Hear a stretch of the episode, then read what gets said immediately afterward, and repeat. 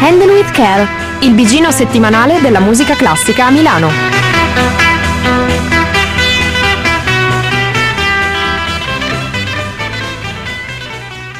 Ebbene sì, ragazzi, si torna.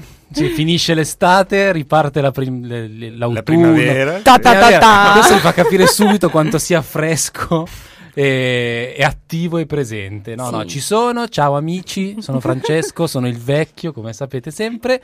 Il saggio. Chi altri c'è? Sono Chiara. E il giovane E Tito. E ciao Tito.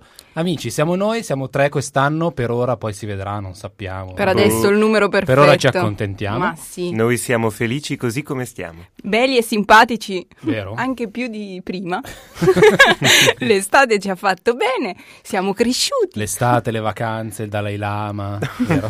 tanti Oh, concerti. speriamo Avete che- visto? Io non ho. Io mi sono praticamente fatto un'estate senza concerti. quasi. Davvero? Sì, quasi, cioè tipo zero, zero mito, quasi Quello niente di anch'io. Milano Musica. Anch'io ho visto, sono Mm. Ma non andato programmati- Meno male che ricomincia la radio, così anche noi possiamo ascoltare di nuovo della roba ascoltare concerti, consigliarli a voi e andarci tutti insieme e dare a appassionatamente. noi stessi dei saggi suggerimenti. Esatto, di cosa fare nelle serate invece di guardare serie tv. Tra l'altro è uscito Black Mirror nuovo, qualcuno ha cominciato a vederlo. Eh.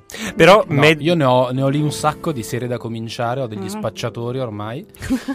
sì, sì, la regista di Caterpillar è una spacciatrice. E, e ogni, settim- ogni- ogni- boh, ogni settimana ne, ne porta due nuove, però sono già indietro. Cioè già la Ecco, prima vedi? settimana sono indietro. Cioè sei indietro con le serie tv, con i concerti, con tutto, Ma vivi i in ritardo, stringhetti. sei vecchio la- e è la morto, norma, direi. questa è la verità. E si La conferma sempre il solito problema. Va bene. Che sono in ritardo, sì. No, Esatto. è un problema anagrafico. Va bene, ma detto questo, invece di rimanere, visto che già abbiamo iniziato con un po' di ritardo, ci facciamo attendere come le star. Vabbè, dobbiamo dire ancora la novità, è cioè vero. Ni, ni, ni, ni, che siamo, ci siamo Zan, dimezzati zan, nel zan. tempo perché la gente cresce, va a lavorare, è stanca la sera e quindi ha bisogno di trovare un minimo di riposo. Non E saremo- Lo toglie, lo toglie with Care. Non saremo mai stanchi come eri stanco tu quando lavoravi alle 3 Alle del 6 del mattino. mattino, mitico, Esatto. Però ma resistito, siamo in quella direzione lì. Ma siamo solo concentrati, insomma, un concentrato di simpatia. Pensavo che dicessi conciati. Andiamo col primo ascolto. quasi, sì, Direi pochino che forse, forse, sì. è ora di ascoltare un po' di musica e di riprenderci. Partiamo con i classiconi. Abbiamo deciso quest'anno di, esatto, di, Oh, di andare oh, col oh. classicone e poi però buttare comunque un po' di Non vi novità. preoccupate che cose strane arrivano Qualche sempre. soddisfazione la devo pure avere. Per ora Mozart.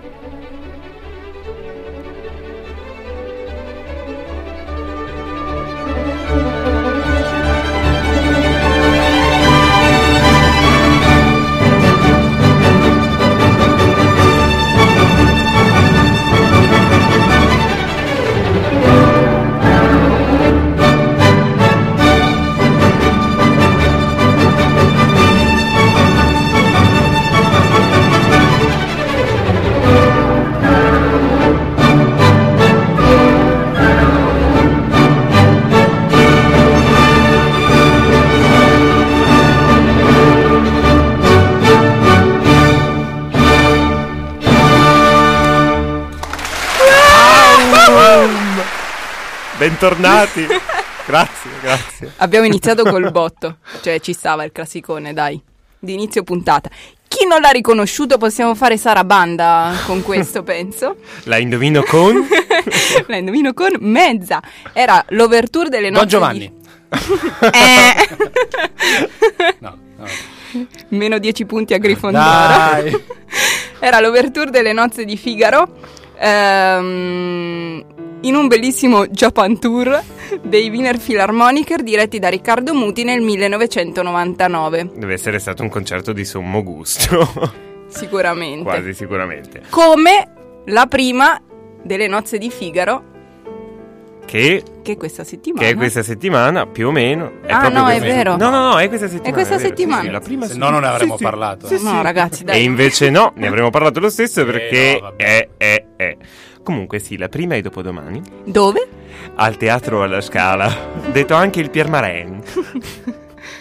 Dal 26 ottobre al 27 novembre ci sono una scuffiata di, di recite di, di nozze. Tra l'altro i posti vanno a ruba, io avevo guardato Sì. per curiosità. Deve essere un, veramente una Almeno a sto produzione... giro vanno a ruba. Vende Eh da sì, pazzi. Mozart. E, e- e Mozart C'è voglia di novità, eh? È, Almeno. è un allestimento bellissimo, però nuovissimo, un poco estetizzante, però molto bello da quello che sono riuscito a vedere, ad opera del giovane Frederick Wake Walkers, che è un, tra l'altro, Weight Watchers? Wake, Wake, Wake Walkers, credo, credo che sia scozzese, tra l'altro anche piuttosto fregno, se si può Vabbè, dire. siamo sempre lì. È un bel uomo. No, dici invece chi, chi lo suona e chi dirige. Chi lo suona e Chi chi lo canta. canta? Allora, lo suona il- la più austriaca delle bacchette, che è quella eh, di Franz Welser Möst, già direttore del, di Wiener Staatsoper, eh, con regia appunto de- di questo eh, simpatico inglesino. Il conte è interpretato da Carlos Alvarez, la contessa dalla parapam parapam parapam hu hu di Anna Damrau, Figaro Mas- Marcus Verba, Susanna eh, Goldas eh, Schmutz e poi andiamo avanti con altri ruolini e ruoletti. Comunque il nucleo, lo zoccolo duro. È dato da Alvarez e, da, e dalla Damrau che sono... Beh, tanto di cappello, bisogna dire. Siamo ai livelli Regia? stellari. La regia di Wake Walker. Dello Avvoca- scozzese. Ah, ok. no, del probabilmente confuso. scozzese, No, non no. trovo dove è nato, è britone sicuramente. Vabbè. Ci accontentiamo. Esatto, che è un giovane regista che, che lavora come con- a una compagnia che nasce da indipendente, poi però essendo uno che lavora eh, a- a- qua all'Opera, alla Monet e, e via discorrendo, hai voglia di essere un regista indipendente, ovviamente. Ed è specializzato da sempre in, regia, in regie d'opera, grandi e piccole. Lui nasce come re- regista di piccoli spettacoli d'opera, vende, fa- producono queste regie per i bambini, questi spettacoli per i bambini.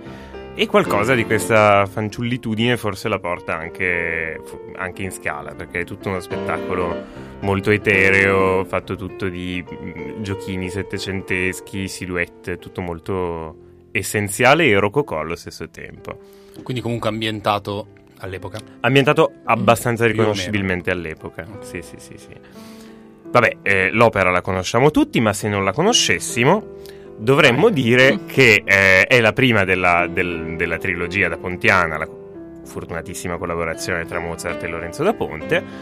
La prima è stata nel 1786 al Burgtheater di Vienna e mm, insomma eh, viene tratta da, eh, da Beaumarchais che aveva pubblicato, che mandava in scena questi spettacoli che erano stati proibiti eh, prima in Francia e poi anche in Austria da Giuseppe II, l'imperatore, perché soprattutto le Mariage de Figaro eh, incitava, aizzava, faceva insomma si riteneva che potesse incitare l'odio di classe perché nell'opera vengono, vengono dipinti gli aristocratici, i nobili i padroni come eh, più stupidi e più, più- più- più stolti e perdenti dei servi che sono la coppia protagonista, appunto Figaro e la Susannetta. E nonostante questo, infatti, n- nonostante Mozart avesse dovuto comporre in segreto l'opera nelle famose sei settimane di fatiche insieme ad Aponte, Aneddoti. aneddoti sì che potete andare a vedere tutti nel film di Milos Forman. Lo studio matto e disperatissimo, giusto? era proprio parliamo. lui, Volli Volli, dispe- fortissimamente Volli, mi pare che, no? E mm, ve le andate anche a vedere su, su- nel film di Forman dove sono tutti molto bene. Tra l'altro potresti anche andarlo a vedere in auditorium se Bravissimo, qualche cosa bravissimo. dicono. Stavo alzando il ditino Ho indice visto per l'indi- il ditino indice, grazie. Quante cose fanno a Milano? E... Ma In realtà non l'imperato- fanno il film, fanno, fanno, dei- fanno una roba semiscenica ispirata dal e ovviamente la Verdi. I giorni ce, ce- ce li hai? te, te lo dico, sì, sì, sì, sì, sì. Praticamente la Verdi mette in scena questo Amadeus. Eh, Il famosissimo. il- non il film, appunto, ma la, mm, un concerto tratto dalla pièce teatrale. Vediamo se mi si ferma la pagina del computer, riesco a dirvi anche in quali giorni. So solo che il protagonista è Luca Barbareschi. Ta ta ta ta. E su questa, forse è per questo che il mio computer non vuole farmi leggere le altre notizie. Niente. Comunque. Escono nonostante- fuori solo le date della scala. Andate alla scala a vedere. Andate alla scala che è bello, è molto bello. Comunque, nonostante fosse proibito, era talmente bello questo- que- questa musica e questo spettacolo che l'imperatore decise di permetterne l'esecuzione. Detto questo, item is Direi che Amadeus, appunto, concerto opera in forma sceni- semiscenica tratta dalla pièce teatrale di Peter Scheffer, da cui è derivato il film Amadeus dell'84 di Milos Forman, ideata e diretta da Axelrod, quindi quantomeno una cosa originale. Potremmo anche recuperare quel di meraviglioso povero- estratto di, Di. John che, che ride, cosa diceva? Era, era una cazzata splendida Sì, sì. di Axel. Eh, Luca Barbareschi nel ruolo di Salieri, quindi proprio qualunque stereotipo lo mettiamo in scena. È soddisfatto comunque. Giovedì 27 ottobre ore 20.30, venerdì 28 ottobre ore 20, domenica 30 ottobre ore 16. Appunto all'auditorium di Largo Maler e essendo un concerto in, parte prevede l'esecuzione di alcuni brani di, di Mozart, tra cui la Sinfonia numero 25, la Serenata per 13 strumenti, un'area dal ratto del serraglio, il concerto K488 in La maggiore, l'Overture delle nozze di Figaro appunto, l'Overture del Don Giovanni e Restratti dal Requiem. Quindi con una ascolta abbiamo fatto due concerti. Esatto. Esatto. Partiamo subito. Perché siamo bravi e professionali. Sì, praticamente sembra la settimana mozartiana, però credo senza alcun motivo. No, non lo so per Eh, quale beh, motivo. altro. Quest'anno Ma c'è il capita 225 anniversario della morte di Mozart. Però tutto in una settimana lo devono festeggiare, non lo so. Vabbè, con questo interrogativo io direi di passare al bellissimo ascolto successivo. Che dite? Ma sì, dai. Non c'è la data Diciamo di scala sì. aperta. No. Ni, ni, ni, ni, Eh, l'ho cercata anch'io. L'ho cercata anch'io, ma per questo non Purtroppo, Niente essendo uno spettacolo che vende parecchio, Facciamo No, che vende. niente scala aperta, Esatto. ragazzi. Quindi tutti con gli ingressi di galleria la sera insieme ai plebei. Vabbè, va. E con questo ni ni ni ni ni Passiamo oltre. passiamo Dai, oltre. facciamo. Passiamo a un violoncello che diventa fagotto.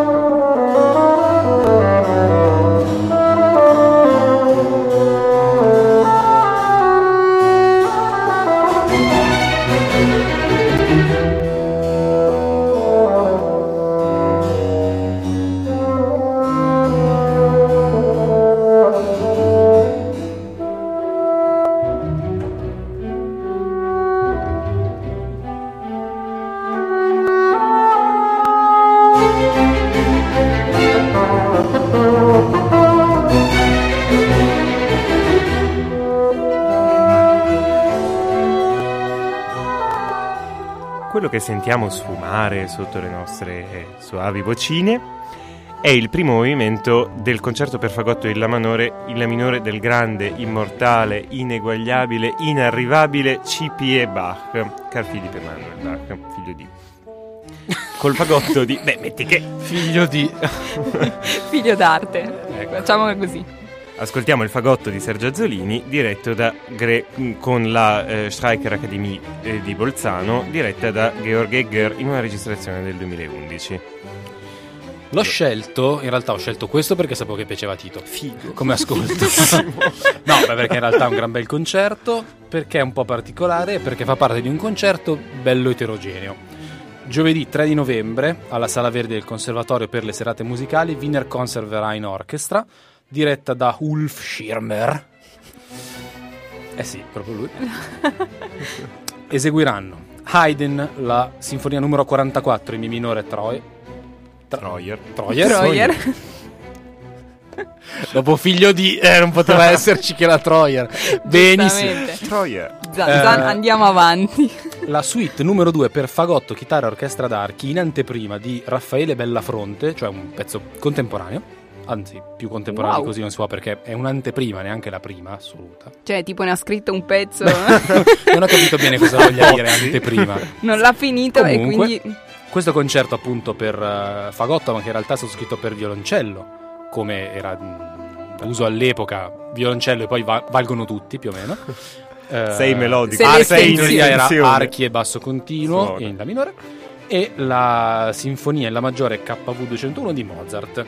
Stiamo sui 30-35 euro di biglietto, quindi insomma affrontabile ma non proprio economico.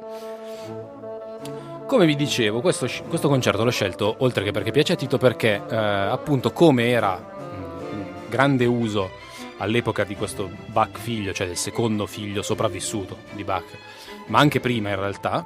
eh, Anche prima che sopravvivesse. anche prima di, di questo momento, cioè del 1750, anno della scrittura,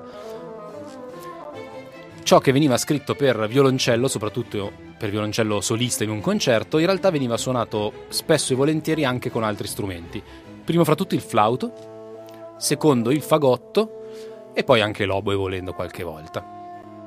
Ed è il, primo problema che ho incontrato quando ho letto il programma di questo concerto, ho cercato la segnatura del concerto per andare a sentire qualche esecuzione e le due cose non coincidevano. Suonava diverso. No, no, proprio era un'altra roba, cioè eh, ho trovato altri concerti.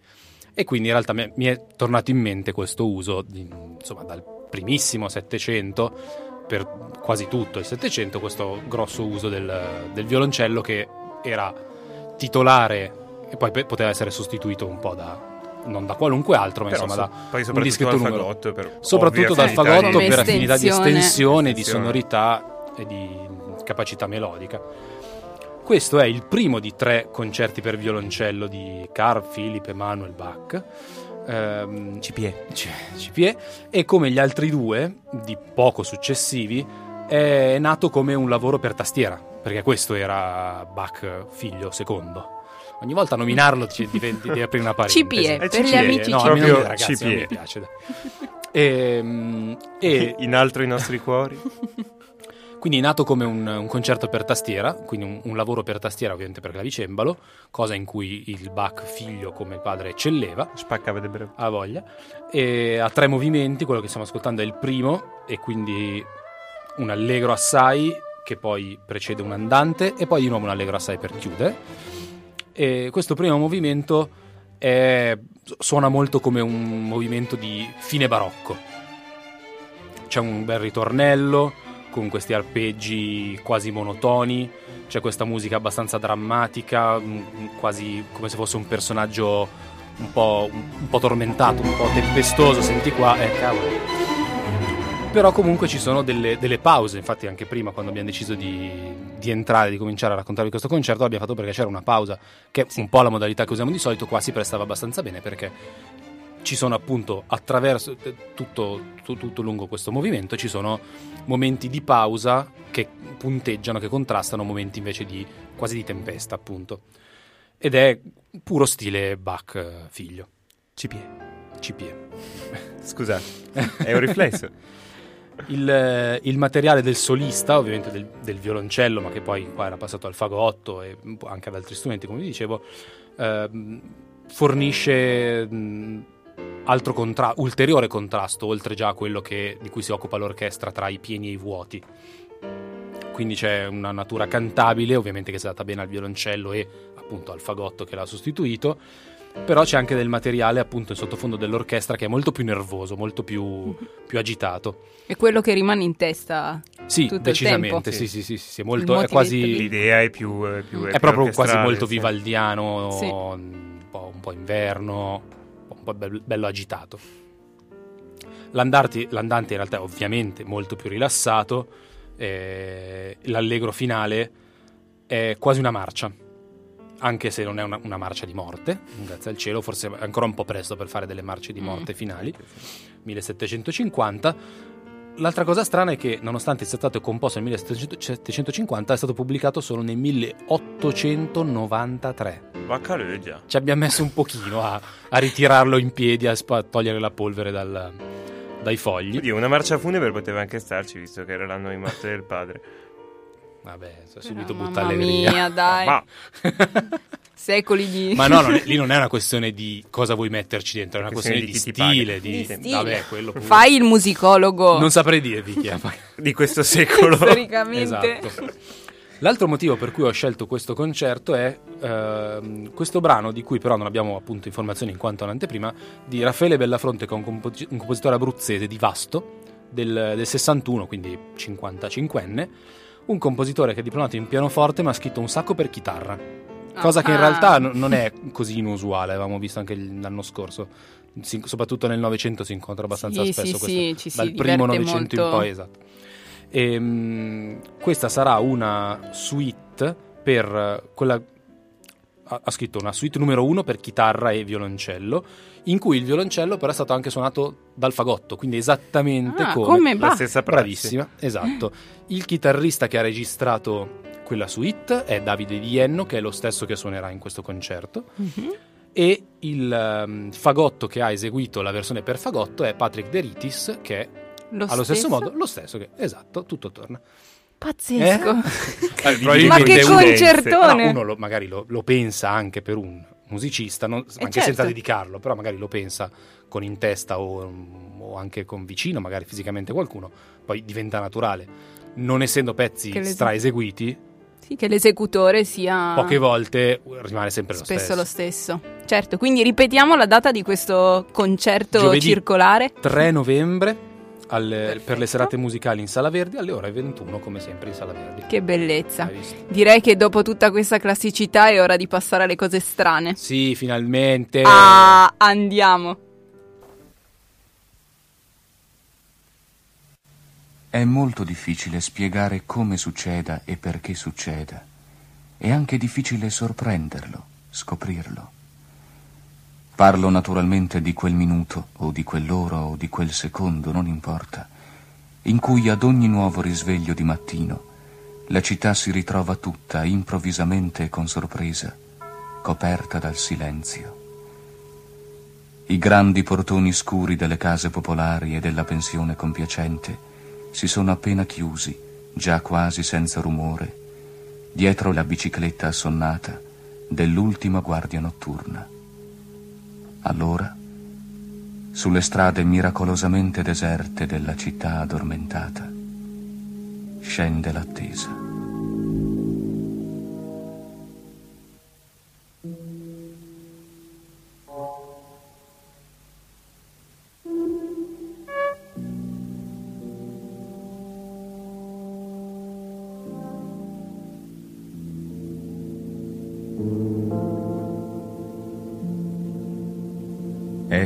Fantasma di una remota campana, il silenzio, con piccoli passi di gatto, percorre Milano. Scorre veloce lungo i viali divenuti troppo grandi della periferia. Si infila esultante sotto i portici ancora sonori e inutili. Scivola compiaciuto fra una banca e una chiesa per le strade, i vicoli e le piazze del centro. Attraversa a balzi la galleria, evitando con cura i costrutti geometrici delle sedie abbandonate dei tavolini, gira e gira ancora attorno ai tigli, agli ipocastani, ai cedri del Libano, ai tassi e alle magnolie dei giardini superstiti fra gli antichi palazzi. Cola nei cortili popolari bagnati di fango notturno. Penetra, più prepotente della nebbia, della pioggia e del sole, nelle officine ombrose d'assurdi fantasmi di nafta ed antracite, stretti in veli di tela cerata, nei corridoi paurosi degli uffici abbandonati, nelle osterie pesanti di vino perenne di fiato, nei tram allineati in rimessa, grevi ancora di sudore e di piedi accaldati.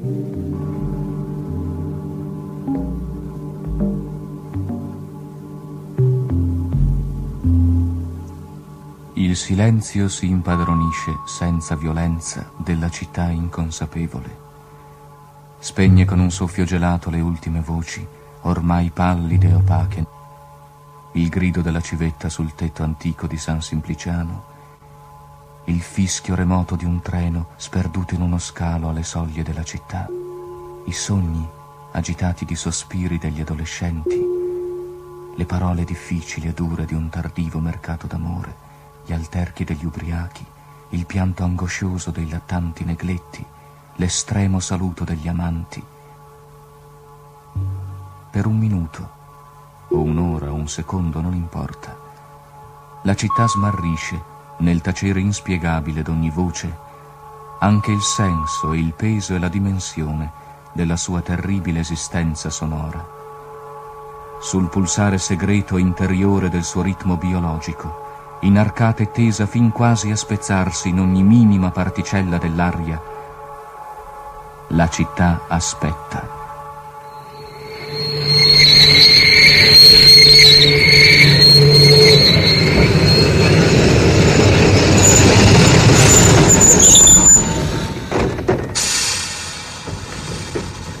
Un'altra giornata, un'altra giornata.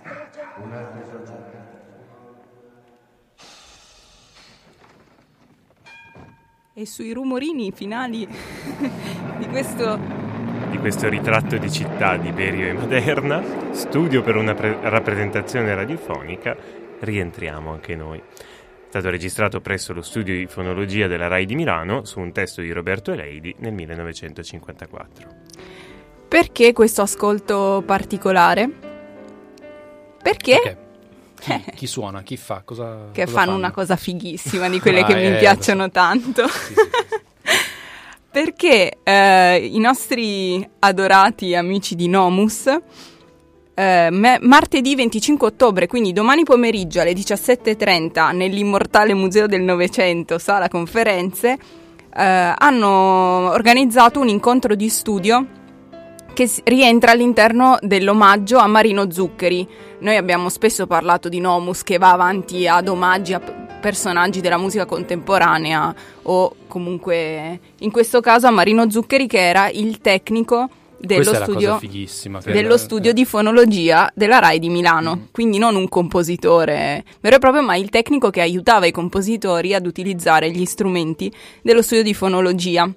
Eh, a questo incontro ci saranno, eh, cioè l'incontro è dedicato a- appunto allo studio di fonologia, in particolare a alcune musiche elettroniche composte da Niccolò Castiglioni, Marcello Panni, Sandro Gorli e Camillo Togni, tutti pezzi eh, per cui Marino Zuccheri ha, ha aiutato appunto nella, nella composizione e nell'utilizzo di tutti gli strumenti strani.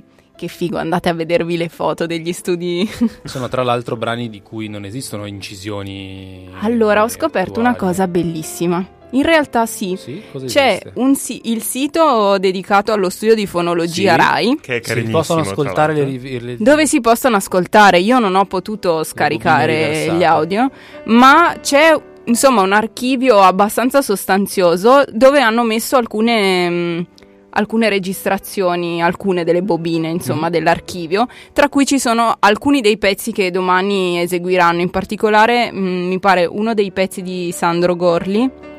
Estra- eh, p- p- p- eh, che non mi ricordo estrazioni estratti di estrazioni suoneranno domani e ehm, e appunto anche il divertimento di Castiglioni, se non sbaglio. Insomma, se siete curiosi andate a vedere andate ad ascoltare, ci sono anche immagini, è molto, è molto interessante. Ma Quindi- anche perché credo che racconteranno il lavoro che faceva Zuccheri e quindi la sua qualità quasi di secondo compositore. Esatto, in- immagino di sì, visto che è dedicato a lui l'omaggio appunto, non a un compositore in particolare.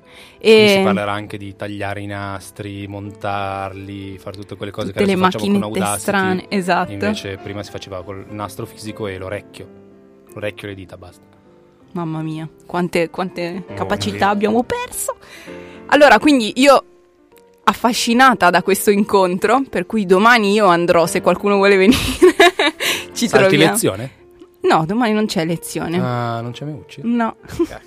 Ta ta ta. No, non sono stata colta in fallo.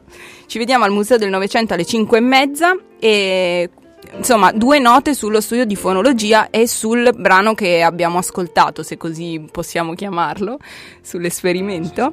Ehm, perché lo studio di fonologia viene fondato a Milano nel 1955 e quello abbiamo, di cui abbiamo ascoltato insomma il primo, il primo estratto è il, eh, il pezzo con cui Luciano Berio e Bruno Maderna convinsero la RAI a istituire lo studio di fonologia. Quindi di fatto è la prima composizione che fu, fu effettuata con queste strane apparecchiature nel centro di ricerca italiano che aveva delle, insomma, dei, dei centri gemelli sparsi in tutta, in tutta Europa perché comunque erano, era il momento delle grandi sperimentazioni Scoperte. elettroniche, esatto, dei grandi esperimenti. Ti, ti. E, mm, e quindi nel 1955 a Milano si apre lo studio di fonologia proprio ad opera di Luciano Berio e Bruno Maderna. Il dottor Alfredo Lietti progetta e realizza lo studio e le apparecchiature con Marino Zuccheri che appunto come tecnico collabora per la realizzazione delle composizioni musicali. Infatti se voi date uno sguardo sul, sul sito dello studio di fonologia, nell'archivio accanto al nome del compositore c'è anche sempre il nome di Marino Zuccheri perché di fatto è il co-compositore. quasi, sì, sì, sì, sì. La- il livello di, di capacità, di, di abilità tecnica richiesta Tale lo rendeva quasi, al- quasi autorale, pari del, com- del Eh, certo. compositore.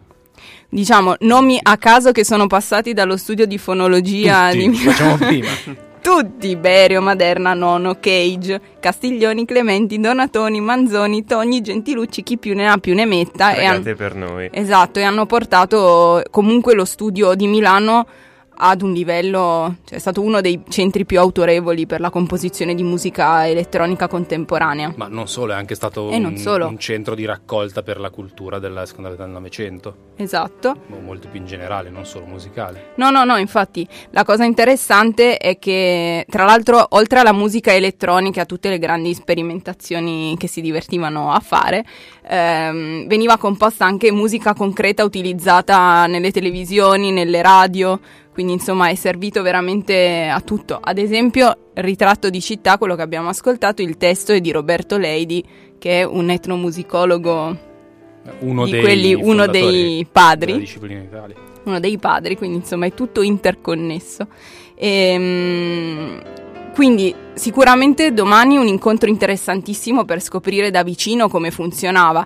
Un esempio di un, un elenco, diciamo, di apparecchiature che cosa si trovava nello studio di fonologia musicale di Milano. Dacci dei nomi. Dai generatori di suoni sinusoidali.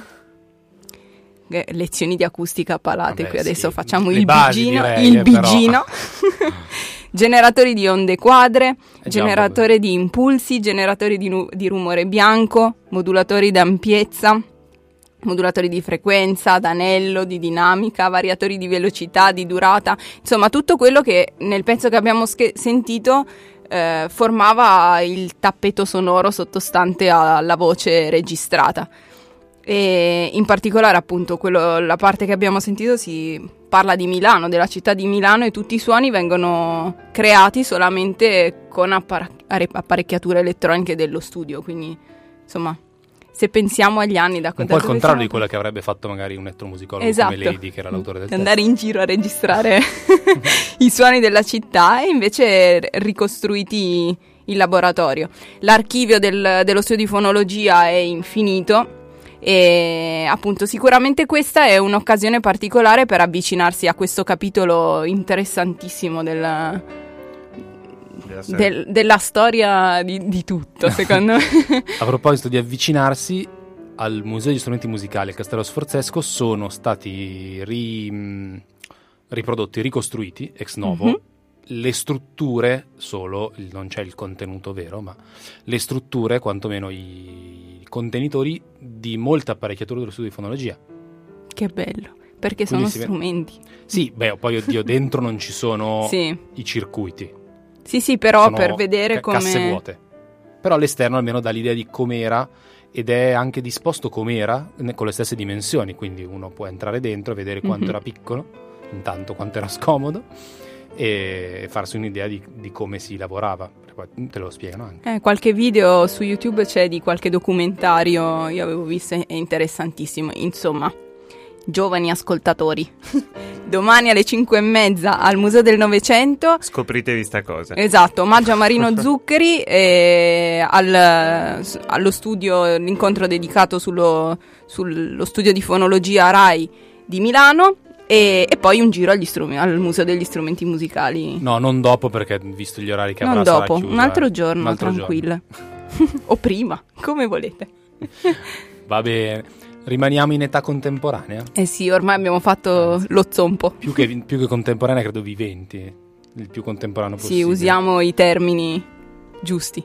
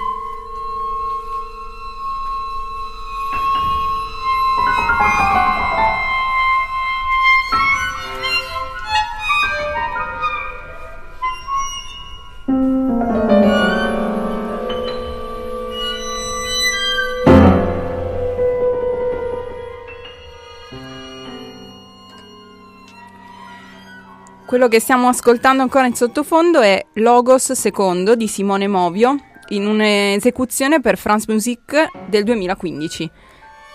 Pezzo nuovissimo ehm, che andremo a sentire in un concerto di Milano Musica.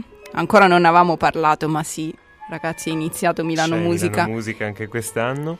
Esattamente. Grise, intonare la luce. Esatto. Bellissimo. Per questa sera non parliamo del compositore principe di questa edizione, di cui sicuramente avremo modo di parlare nelle prossime puntate, ma ci siamo, abbiamo scelto di parlarvi di un concerto che si terrà il 6 novembre, giusto? 6 novembre, ore 20, Teatro Elfo Puccini. MD Ensemble sarà il- saranno i protagonisti del concerto, Che diretti da gruppo- Carlo Goldstein. Ah, scusami. Sono in residence Sì, sì, sì, Ensemble. sì, sì. Eseguiranno una serie di brani in prima assoluta, quasi tutti, eh, di Luigi Manfrin, eh, Crystal Flows Embodying Blackness, ovviamente di quest'anno prima assoluta, per ensemble amplificato, di Maurizio Azzan, Wasteland Almost a Landscape, anche questo, prima esecuzione assoluta per viola e violino concertanti, ensemble amplificato, di Simone Ovio, appunto quello che stiamo ascoltando, cioè Logus 2, 2016 comunque in prima esecuzione italiana, di Turgut Ercetin, ci perdonerà la pronuncia, eh, questo compositore turco, se ricordo bene, Resonance per clarinetto e trio d'archi, prima assoluta appunto, e di Esaias Jarnegard, Isola Faros per percussioni ensemble, commissione di- stessa di Milano Musica, in prima assoluta anche questo. In mezzo a questo aureo mazzo abbiamo selezionato un giovane compositore da, da ospitare qua questa sera ed è così cortesemente eh, accorso al microfono del suo telefono. E abbiamo forse già in linea Maurizio Azzan. Ciao, Ciao a tutti, Maurizio. buonasera. Buonasera Maurizio. Buonasera. Allora, Maurizio Azzan, giovane carignanese, seta a dir torinese, con, eh, Carignanese, veramente impegnativo. con il cuore diviso tra Milano e Parigi. Eh, che cosa significa per te, un compositore veramente molto giovane, essere, insomma, avere una commissione così importante in una città in cui hai lavorato tanto? Beh, è una cosa molto importante, soprattutto per il fatto che insomma, Milano è una città in cui ho studiato per diversi anni, è una città che amo molto e soprattutto poterci ritornare per lavorare con un ensemble come MD con cui eh, mi ricordo insomma quando facevamo gli esami in conservatorio erano loro che suonavano i nostri lavori e un ensemble a cui mi lega anche un rapporto di amicizia è sicuramente un'esperienza molto bella. Certo. E a proposito del pezzo, non so se fo- non, sarà nel tuo interesse svelarci nulla, però, Non è neanche facile dire racconto il mio brano. però, però violino e viola, concertante per violino e viola fa risuonare delle cose. Sì, sì, sì, ma in realtà è un progetto molto particolare che diversamente da altri lavori più recenti, insomma, ci ha impiegato parecchio tempo per eh, trovare la sua strada definitiva e per questo infatti che eh, forse mh, avete visto sul programma, insomma, è indicato un lavoro che ho cominciato nel 2015 addirittura. E, mh, è un lavoro molto particolare e il concertanti è spiegato soprattutto dal fatto che il violino e la viola sono molto discosti dall'ensemble e circondano il pubblico praticamente. Quindi la particolarità del pezzo è che praticamente il pubblico è immerso fra i due solisti e l'ensemble che sono dislocati in tre punti diversi della sala e l'idea è proprio quella di creare una specie di eh, enorme paesaggio sonoro in cui il pubblico si trova al centro di questa trasformazione graduale della, della superficie del territorio. Eh, l'idea era un po' quella, diciamo, prendendo spunto da, da un certo Grise che amo molto, che ha ricercato tantissimo eh, un certo tipo di suono molto sporco che poi Romitelli, per esempio, ha sviluppato in seguito, eh, cercare di trovare, diciamo, una mia visione a proposito, insomma, di, di che cos'è la traccia lasciata dall'uomo sul, sul, terre- sul territorio e sul pianeta Terra, in pratica. Cioè, alla fin fine viviamo in una società molto consumistica che produce un quantitativo di rifiuti, immondizia incredibile e che lasciano tracce che però eh, non sono lì in, in sempiterno immutabili, ma si trasformano col tempo e trasformano il territorio col tempo. Questo tuo citare i rifiuti che produce la nostra società mi introduce la domanda che stavo per farti, cioè quella relativa al titolo. Wasteland, se ti riferivi più al poemetto di Eliot, più al videogioco o più al, al film sulle discariche di Rio de Janeiro? In realtà più l'ultima, ma soprattutto in- diciamo anche rispetto a un mio interesse particolare per eh, un blog che trovo particolarmente interessante che si chiama Vuoti a perdere. Mm. È un blog di fotografi giovani che penso siano attivi soprattutto, diciamo, sono dei fotografi piemontesi, però hanno fatto lavori che riguardano diverse parti d'Italia e che si sono occupati proprio di documentare lo stato di, di- praticamente di eh, quasi diciamo anche degrado e mh, distruzione progressiva di luoghi che eh, magari storicamente sono stati molto importanti per determinate zone e che poi a un certo punto a seguito del- dell'abbandono in cui sono caduti sono diventati praticamente delle tracce pesanti lasciate dall'uomo sul paesaggio che però sembrano eh, restare lì senza più uno scopo a testimonianza diciamo di quanto l'uomo possa modificare e al tempo stesso lasciarsi dietro delle ferite molto profonde. Quindi una terra desolata anche un po' in prospettiva di quello che potremmo creare, di quello che stiamo creando. Sì, tutto sommato sì. sì, sì. Speriamo invece che la tua traccia sia meno pesante. No! No, d- è interessantissimo. Meno male che mi conoscete, io non mi sarei mai permesso. No, nel senso, insomma, che sia lieve come, come sei tu.